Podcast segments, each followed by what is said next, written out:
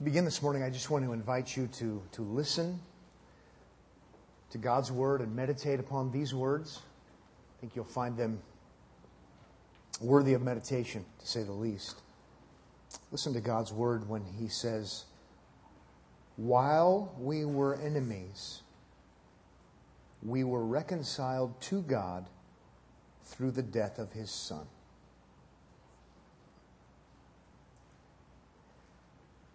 While we were enemies, we were reconciled to God through the death of His Son.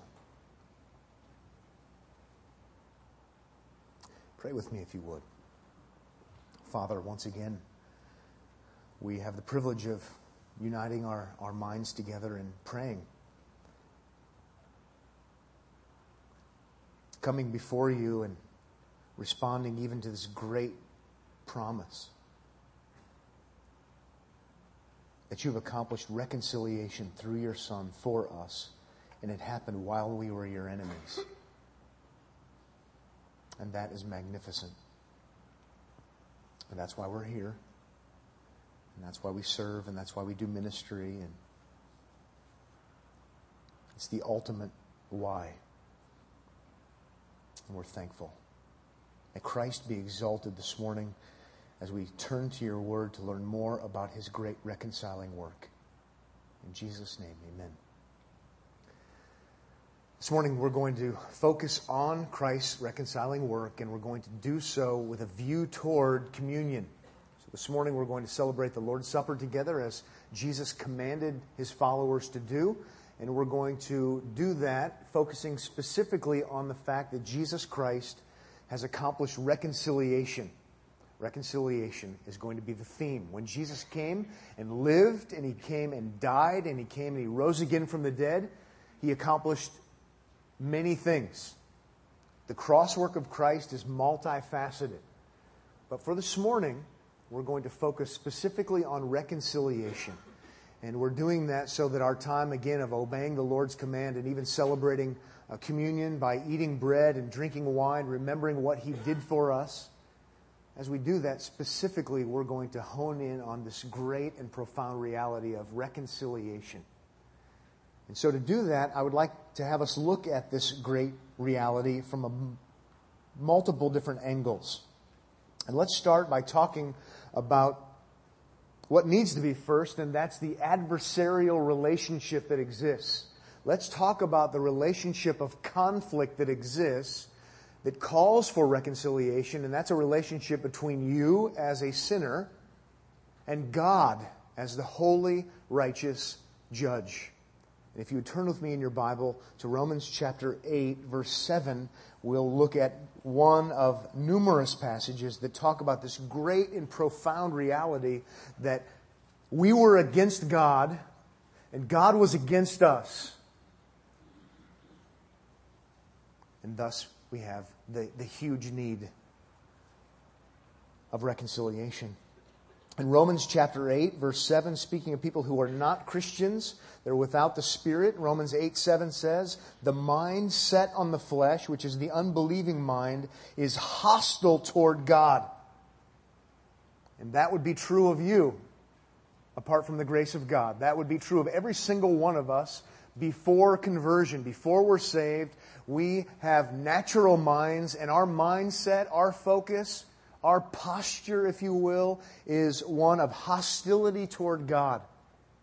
I don't know about you, but I never have thought of myself in those terms until after I became a Christian, or until I became a Christian and someone was showing me these things. I thought I was generally a good person, and God and I are friends. You know, he's the big guy upstairs, you know, father of all kind of thing. And then you begin to see that there's a huge need, because the reality is we're not friends. And he's not my father, and I'm not his child. There's hostility, and I'm actually against him, and so I need reconciliation. And until you understand that you need reconciliation, the cross of Christ, which is God's reconciling work, will never make sense. It will always be skewed. It will always be, at best, a twisted perspective. Let's look at a couple of other passages that help us to just remember that we come out of a background of hostility against God and from God. Colossians chapter 1, if you just turn to the right, several books to Colossians, you'll see in Colossians 1, and then we'll look at Colossians 2, setting the stage that there is hostility between you and between God. And if you're wondering why Christians need to focus on these things, for starters, it's because it's all over the Bible. Books of the Bible that talk in the New Testament about directed toward people who are Christians over and over again, they too are reminded of this past relationship. Because again, how can we see Christ as the great reconciler if we didn't really have a problem to begin with? And so in one sense, the more true we are to understanding who we are, the better we see Christ. In Colossians chapter 1, verse 21, it says, and although you were formerly alienated, he's talking to people who are now Christians, you were formerly alienated and hostile in mind, engaged in evil deeds. Note, the hostility is there. There needs to be reconciliation because there is conflict of cosmic proportions. If you turn to chapter 2, verse 14, you'll see something similar. And in 2:14, it's talking about what Christ has done.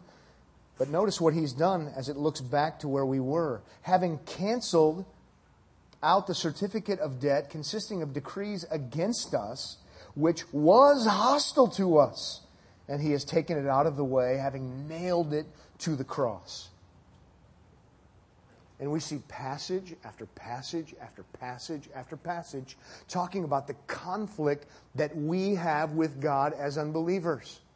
We could look at other ones. We could look back at Romans chapter 5. It's while we were enemies. We could look at Ephesians chapter 2, and we see the magnitude of our offense toward God, and hostility that exists between us calls for something great. Calls for Christ. Calls for the cross. Now, some have suggested at this point, this conflict between God and sinners is actually just on our part. We're actually antagonistic toward God, but God has never, ever been antagonistic toward sinners because, after all, God is love. And so there's conflict and there needs to be reconciliation, but it's only one-sided reconciliation because God has always been for us. He's never been against us, and we're just against Him. And so reconciliation is merely us being reconciled to God and God not being reconciled to us. Well, it might sound good until you read your Bible. The fact of the matter is it's worse than that. Not only am I against God, He's against me. And so again, the magnitude of all of this becomes of epic proportions, and which calls for an epic intervention. Look with me, if you would, at Romans chapter 5. I read it to begin with, but if you look at Romans 5 once again, you'll see this. As you're turning to Romans 5, I'll just reference 2 Corinthians chapter 5, Verse 19, that says, not counting their trespasses against them. The idea is, God was holding our trespasses against us.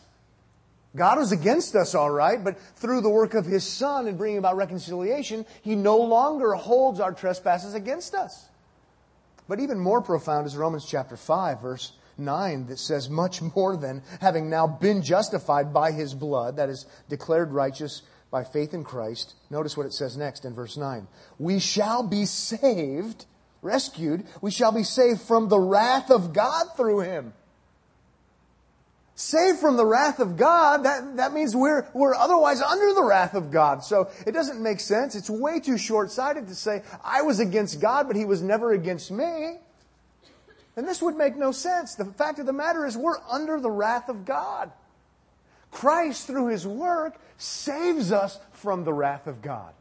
And so let's make sure, as we want to appreciate Christ, and we want to value Christ, and we want to worship Jesus Christ, and we want to see the gospel as what it really is, good news, capital G.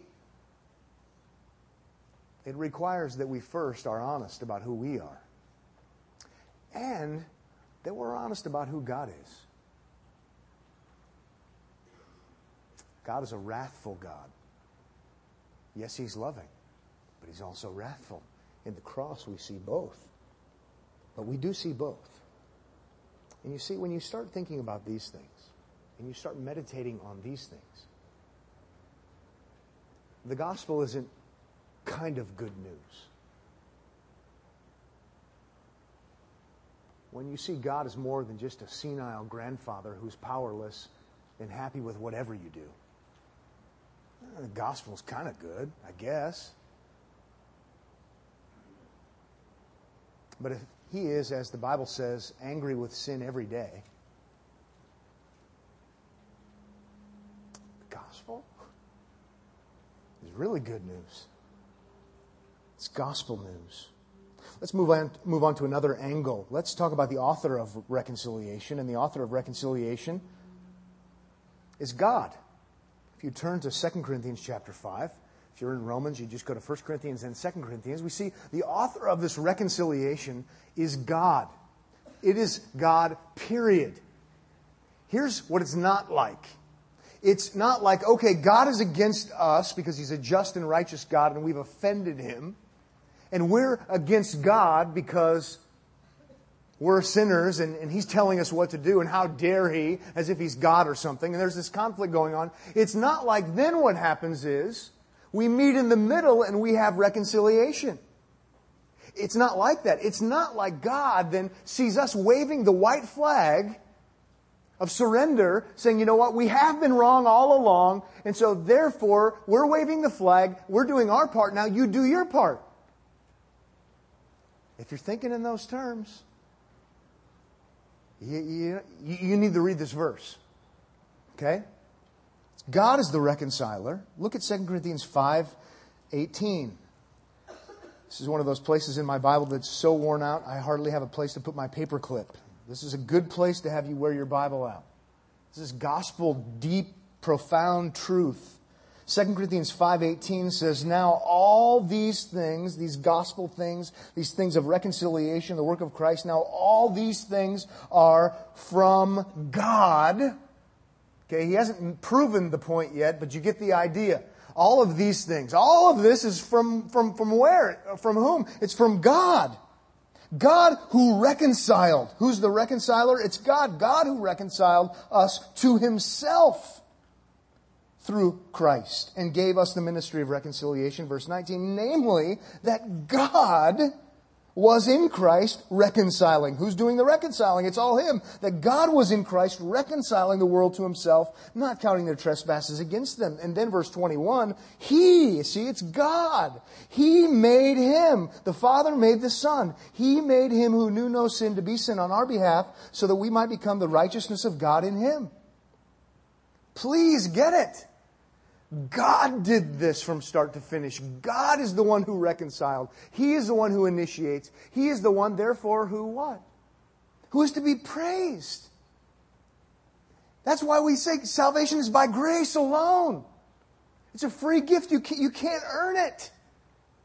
Because we don't have two warring parties at conflict with one another, and then they each decide to make peace with one another. No, you don't have that. You have what Romans 5 says, and that is, while we were yet sinners, while we were engaged in evil deeds, while we were maintaining our hostility against God, while we were yet sinners, Christ died for us. It doesn't get any better than that. It doesn't get any more basic than that. Reconciliation happens very one-sidedly. God is the one who reconciles. And that's good news to us because we're sinners. He intervenes. He works. Romans 5:8, Romans 5:10. We were reconciled to God. Prompted by nothing Pat did. Nothing you did. And that's why, as I've said for so long, for so many years, and I'll keep saying it, we won't get to heaven someday and say, high five, we did it. Good job, God. Knuckles, right? It's like we sang today, worthy is the Lamb who was slain, right? It's all about him. It's all about exalting him. And this morning, again, this is all driving us toward obeying Christ and celebrating the Lord's Supper, which is the new covenant in His blood. Do this as often as you drink. Do this as often as you eat. And as we do that, what should we be thinking of? We should be thinking of Christ doing it all. He is the one. God, through Christ, reconciled us to Himself. It's all of Him. Now let's move on talking about what I haven't been able to avoid, but just to keep things organized, let's talk about the agent of our reconciliation. It's obviously Christ. But let's go ahead and see it in some of these passages. Are you still in Romans or are you in 2 Corinthians 5? Did you say 2 Nephi? That's in the Book of Mormon. You're in the wrong church. I'm kidding. Which one? Both. Some of you are fast. Bring two Bibles. You're spiritual. Well, I don't know where you are, but we're going to look at Romans chapter 5 and 2 Corinthians 5. Okay? Make everybody happy. That's why I exist. Just kidding. We've already been seeing this, but let's just see it for what it is. Christ is the one who does this. Okay? All joking aside. Romans 5:1. Therefore, having been justified by faith, we have peace with God through our Lord Jesus Christ. It's Him. He does it. He is the reconciler. Verse 2, through whom, it's through Christ also, we have obtained our introduction by faith into this grace in which we stand.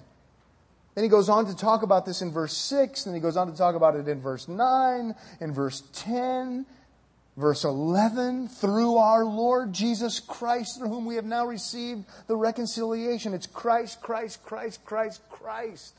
Then 2 Corinthians chapter 5, verse 18. Now all these things are from God who reconciled us to Himself. How? Through Christ. Verse 19, namely that God was in Christ reconciling the world to Himself. Verse 21, He made Him, it's Christ as we already saw. It's Him, it's Him, it's Him, it's Him, it's Him. He's the hero of it all. He's the author, the perfecter. He is everything. He is the object of our faith. He is the reconciler. He's to be worshipped. 1 Peter 3:18 is great. It says, for Christ also died for sins once for all, the just for the unjust, so that He might bring us to God. I love that. That's reconciliation terminology. To take us, and He brings us to God. Which makes all the sense in the world, because the only way He could ever do that, or we could ever be brought to God, is if we're brought there by the perfect, spotless Lamb, who is indeed righteous. He brings us there through His work. I love that. 1 Timothy 2:5, you know the passage well, probably. There is one mediator between God and men, the man Christ Jesus. That's out of the background of conflict verbiage. There's one mediator. There's only one. That's why He's the object of our faith. Ephesians 2:14 says, He Himself is our peace. And he starts talking about Jew and Gentile conflict, but you don't have reconciliation between Jew and Gentile unless you have Christ, who is our peace. Don't you love that? Christ, who is our peace.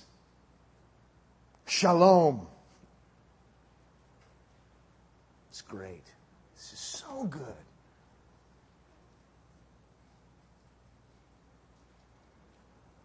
It's so good.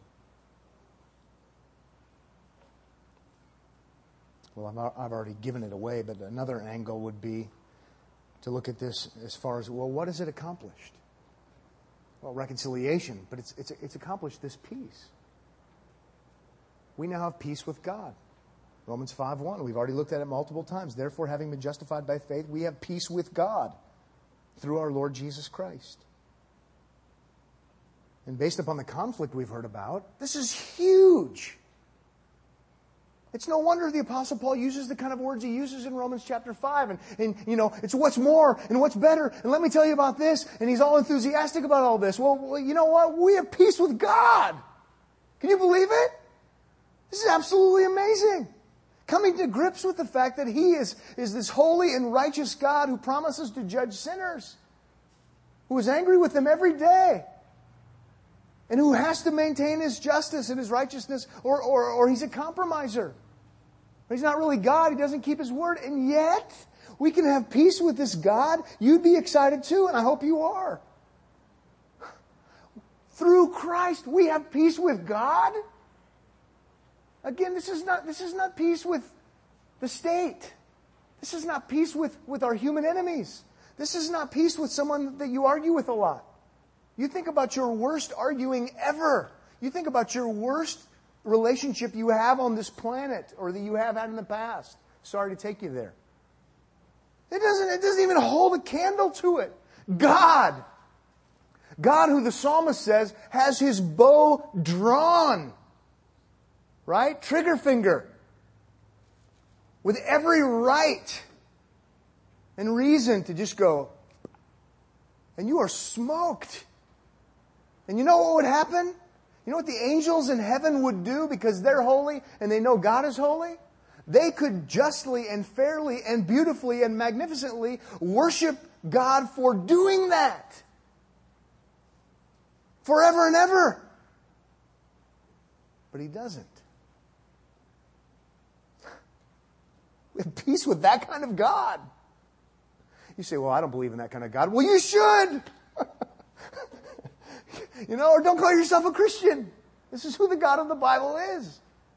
But He's not only this just and righteous God who has the bow drawn. He also is loving and compassionate, and He's a reconciling God. So what happens? He has His Son come to this world and obey the law because you're a lawbreaker and so am I. To fulfill all righteousness, as the Bible says. And then He goes to the cross. And then and there, God, in fact, lets go of the bow or the string and pours out His undiluted wrath on His Son, the righteous one, because He's dying in place of unrighteous ones. This is 2 Corinthians 5. This is amazing. So then for us to read something like Romans chapter 5, having read Romans 1-4, you say, we have peace with God? This is awesome. This is staggering. This is amazing. Colossians 1:21, we've already gone there. He's now reconciled you in His fleshly body through death. It's amazing. And then what happens is, we're looking at everything so far, and primarily from a vertical relational vantage point. But if there's peace with God on a vertical level, in Ephesians, we're going to learn that based upon that peace with God, now we can have peace with God. Or excuse me, now we can have peace with each other. And He uses the arch rivals of all arch rivals, Jew and Gentile, who would see themselves as having nothing in common other than their fellow human beings, and that might even be questionable. And in Ephesians, you have Jew and Gentile united as one spiritual family through faith in Christ. On one level, you've got to say, you've got to be kidding me. After all of the history? Are you serious? If that could happen, I would be really amazed. How could that happen? It's the cross. That's Ephesians chapter 2, verse 14. For He Himself is our peace, who made both groups into one and broke down the barrier of the dividing wall. Skipping ahead in that passage. Thus establishing peace. Gotta love that. And if Jew and Gentile can get along, fellow Gentiles can get along, or fellow Jews can get along. Think about that. And then, if you would, think about this. When you can't get along with someone, but I'm sure you're all godly, mature Christians, so let's not use you. Okay, so when you know someone who can't get along with someone else, you know two Christians who can't get along. You know those other people. You bring up in prayer group. I have a concern. Hypothetical, not you, not me. All right. And they can't get along. You know what you have a great opportunity to talk to them about? Before you talk to them about their issue.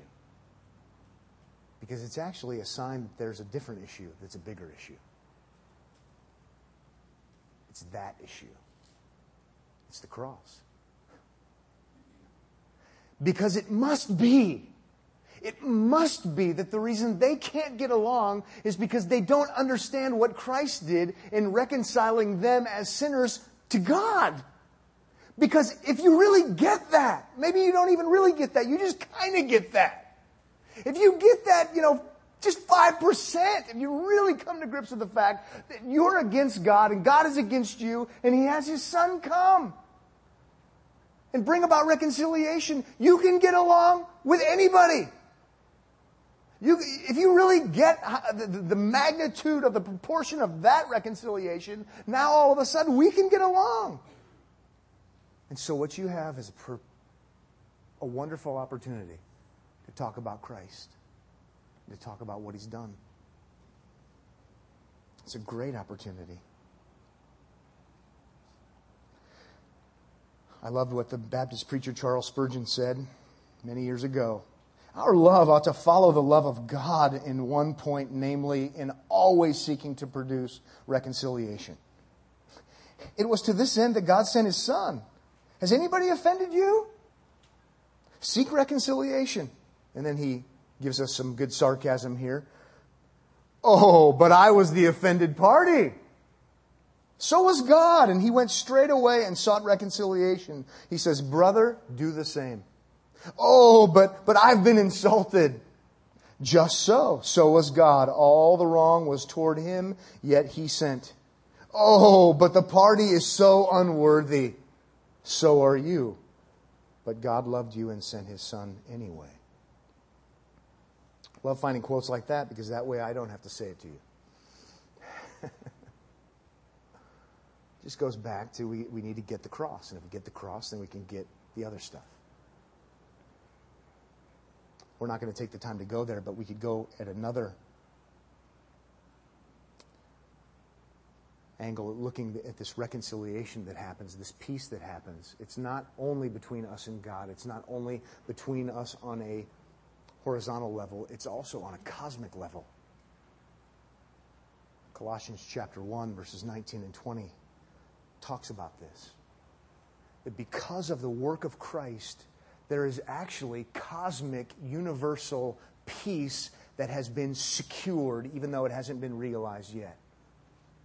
Because He's reconciled all things through His work. The reason we as Christians have a sureness about the days ahead and what's going to happen, that it is all going to work out right in the end ultimately, and Christ is going to fix everything ultimately, and there is going to be justice, and there's going to be perfect reconciliation, even on a nature level, on a cosmic level, affecting absolutely everything and everyone, is because of the cross. Read Colossians. It's because of what Christ has done. Well, let's end on this angle. A final angle would be the absoluteness of reconciliation. The absoluteness of reconciliation. And if you would turn to 2 Corinthians 5, if you're not there already. I want to set this up a bit, and maybe this is just for me, or better yet, I think this comes out of a burden from me, because for a long time I never thought about this as a Christian. And maybe you're like me. Here's how I thought. And I think it was a foul, okay? I think it was just immature. I've, for most of my Christian life, thought of Christ's reconciling work, yes, is wonderful, yes, is great, yes, is the key to everything Christian, and that's all correct and right, like many of you. But I thought in terms of Christ's work on the cross as bringing about potential reconciliation. I don't think I would have said it that way, but I would have thought in those terms. Christ is great. Christ is magnificent. He is the way and the truth and the life. No one comes to the Father but by Him. There's one God and one mediator between God and men, the man Christ Jesus. I would have gone to the wall for all of those things, believed those things with all of my heart. But in my mind, I also thought in terms of the cross providing a potential reconciliation. And I would suggest to you that it's a little short-sighted. That what we see in the Bible is Christ bringing about sure reconciliation. And let's see this in 2 Corinthians chapter 5, verse 18, where it says, now all these things, these gospel things, we've already read the passage once, but let's see it again. All these things are from God who reconciled. Or as I've been known to say before, who reconciled. Okay? Notice the tense. He did all this through Christ, and through Him He reconciled. And he's talking about the historic work of Christ when Jesus was crucified in Palestine. He reconciled.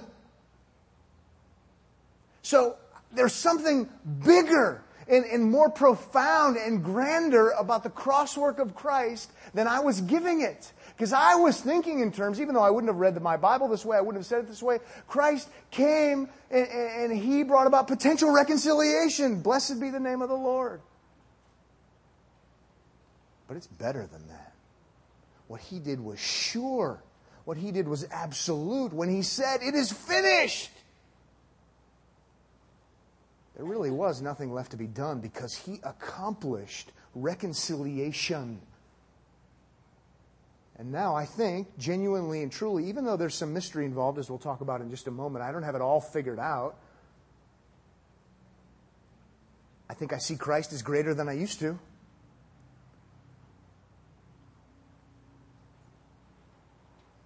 And you can't go wrong thinking of Christ as better than you used to think of Him. You can't think of Him highly enough, especially when the Bible says He reconciled. And then keep reading, if you would, in verse 18. He reconciled us to Himself through Christ.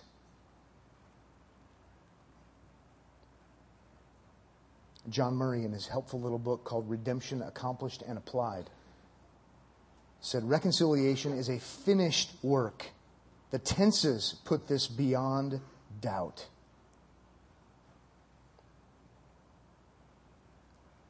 It's a helpful little book. Even that book, Redemption Accomplished and Applied. It's not potential redemption, just as it's not potential reconciliation. Now, where there is complication to this is if you keep reading, and some of you no doubt have, if you keep reading in that section of Scripture, in verse 20, it ends with, be reconciled to God. Both are true.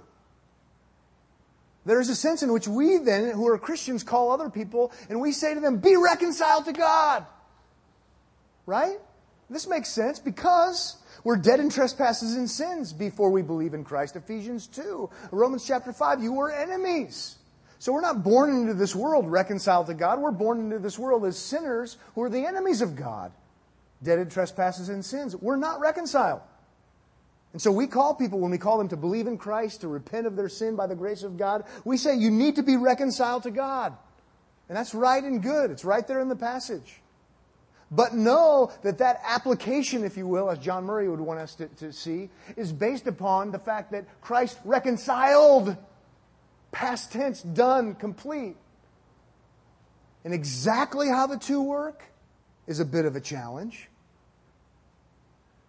But make sure you know the Bible teaches both. And there's no conflict in God's mind. What needed to be done was done on the cross. He reconciled us. It is finished. It's true, I've gone through my life as an unbeliever needing to be reconciled to God. So by the grace of God, God convicts me by the power of His Holy Spirit. I see Christ as the Savior. By the grace of God, I believe in Him. I depend upon Him. I repent of my sins. And that reconciliation, that reconciling work of Christ is applied to me. But make no mistake about it, Jesus doesn't have to come and do the cross work again. There's nothing left out. He accomplished everything He needed to accomplish for everyone who would ever believe when He did it, without question. Don't think, when you think about the cross, I just challenge you pastorally to not think in terms of potential. And when you want to think in terms of potential salvation, potential reconciliation, potential atonement, just challenge you to open up your Bible and start reading and try to find it. And hopefully, you'll be like me and you'll say, I was giving Christ a lot of glory, but I wasn't giving Him quite enough because it doesn't speak in terms of potentiality. It speaks in terms of definiteness and specificity. And it causes me to want to say, okay, God, help me to keep growing and learning these things. One theologian called this effectual reconciliation. I like that. If you're one who likes theological fanciness, you might like it too. Effectual reconciliation. That means it's effective. It's sure. It's not potential. Leaving it up to me now to do something, to finish reconciliation.